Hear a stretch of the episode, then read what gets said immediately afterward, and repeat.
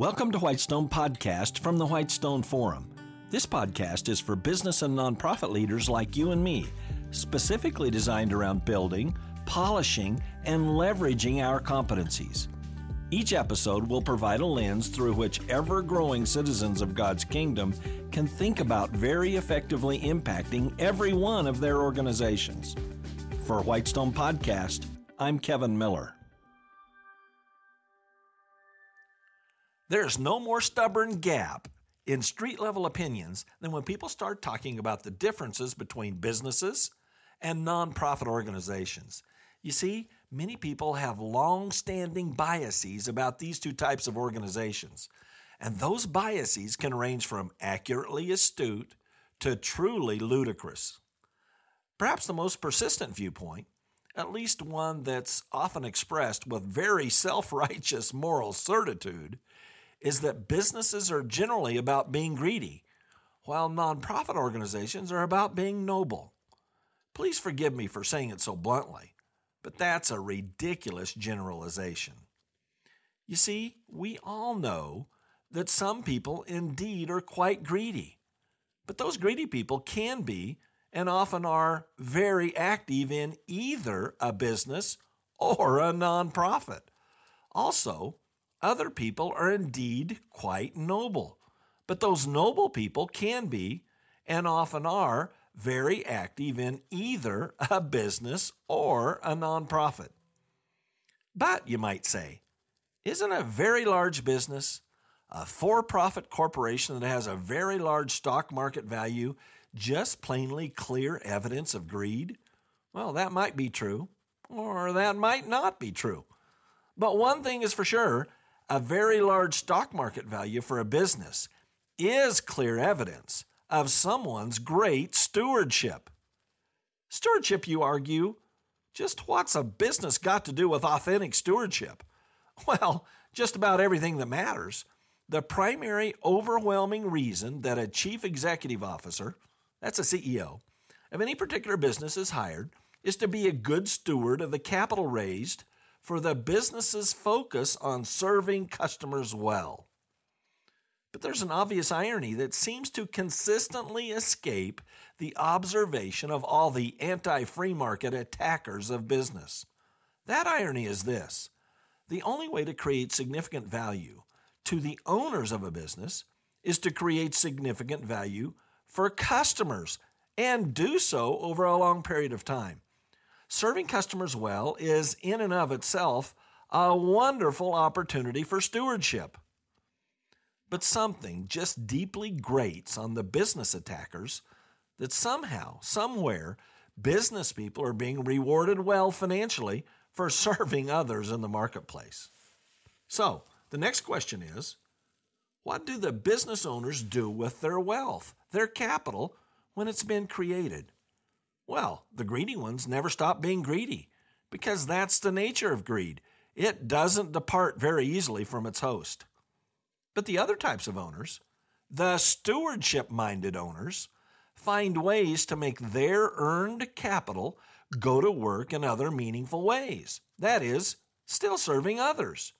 That can include investing in other businesses, or giving to charity, or just simply helping people directly. There we have it we must not ignore observable human actions. There are greedy business owners and executives, but there are also generous, stewardship driven business owners and executives.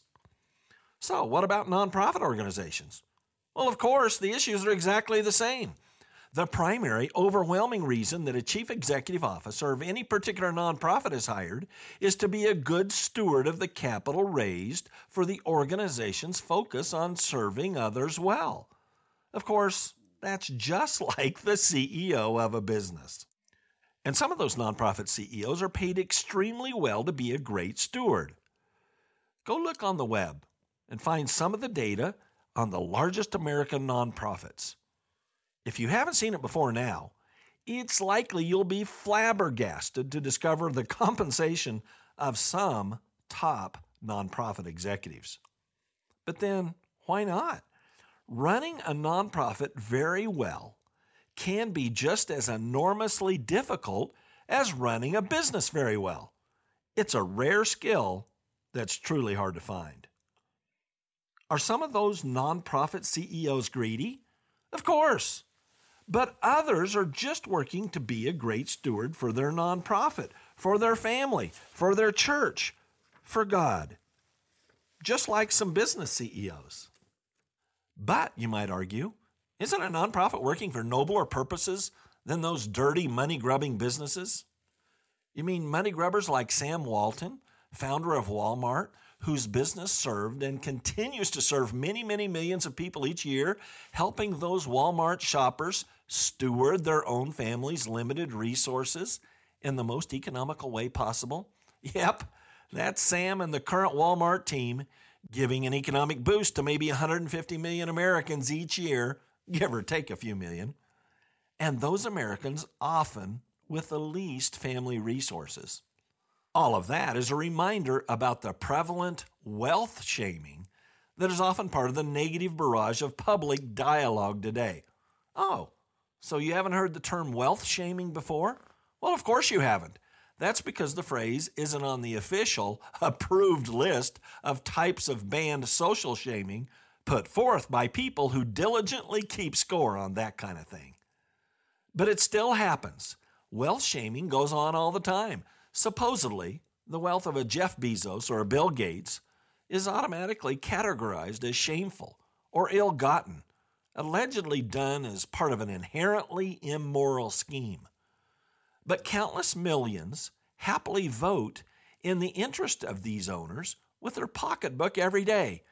When you or I purchase something on Amazon or buy a Microsoft Office subscription, we as customers are agreeing that Bezos and Gates have indeed created helpful value for us as consumers. Yep, these companies are perceived by their actual customers as being good stewards of their customers by offering excellent value via their products. Well, obviously, there's no legitimate shame in that. Now, back to nonprofits. Have you looked closely at the mission effectiveness of many nonprofits? Some nonprofits are very effective at their mission of serving people well, but other nonprofits have lost sight of their original mission and are often wasting their resources. They essentially exist only to serve the people working there, although they would never think this of themselves. Are those people just greedy then? Well, some might be, but others are just simply poor stewards, often in love with the idea or the appearance of serving targeted needs rather than actually, in reality, serving targeted needs very effectively. Again, there we have it. We must not ignore observable human actions. There are greedy nonprofit leaders and effective stewardship driven nonprofit leaders. That's the very same as with business people. Here's one very key thing for us to consider.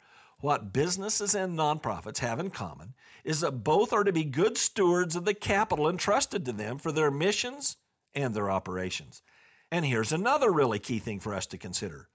You and I are not appointed by God to, quote, fix, unquote, others from being greedy instead of being wholly stewardship focused. Only Jesus can do that kind of fixing. Wealth shaming is a dead end for both the criticizer and the criticizee. And that's true whether you want to disparage a business or a nonprofit. When we call others out for a real or perceived fault, that's what the Bible calls a ministry of condemnation, which the Apostle Paul says leads to death. But we can be like the good stewards in Jesus' parable of the talents. Take what we've been given to oversee and invest it properly, no matter what those around us are doing. Here, in this case, that means being intentionally great stewards with regard to the capital we are personally entrusted with, whether that is the capital of investors in our businesses or the capital of givers to our nonprofits. We live in a truly amazing time and place with remarkable access to so many tools to serve well. So, our job is to keep our own house in order. How is that stewardship in your business enterprise working out for those you are steward for? And how's that stewardship in your nonprofit enterprise working out for those you are steward for? It's just this type of stewardship that is the name of the game for the serious Christian. That's our opportunity for lifelong impact. Wow, we should work to begin a renewed freshness today. Thank you for listening to Whitestone Podcast. Visit our website, whitestone.org, for more real world equipping. There you'll find uncommon video teachings, application and action questions for this podcast episode, and more. Also, check out our unique downloadable resources for group meetups. That's whitestone.org. I'm Kevin Miller.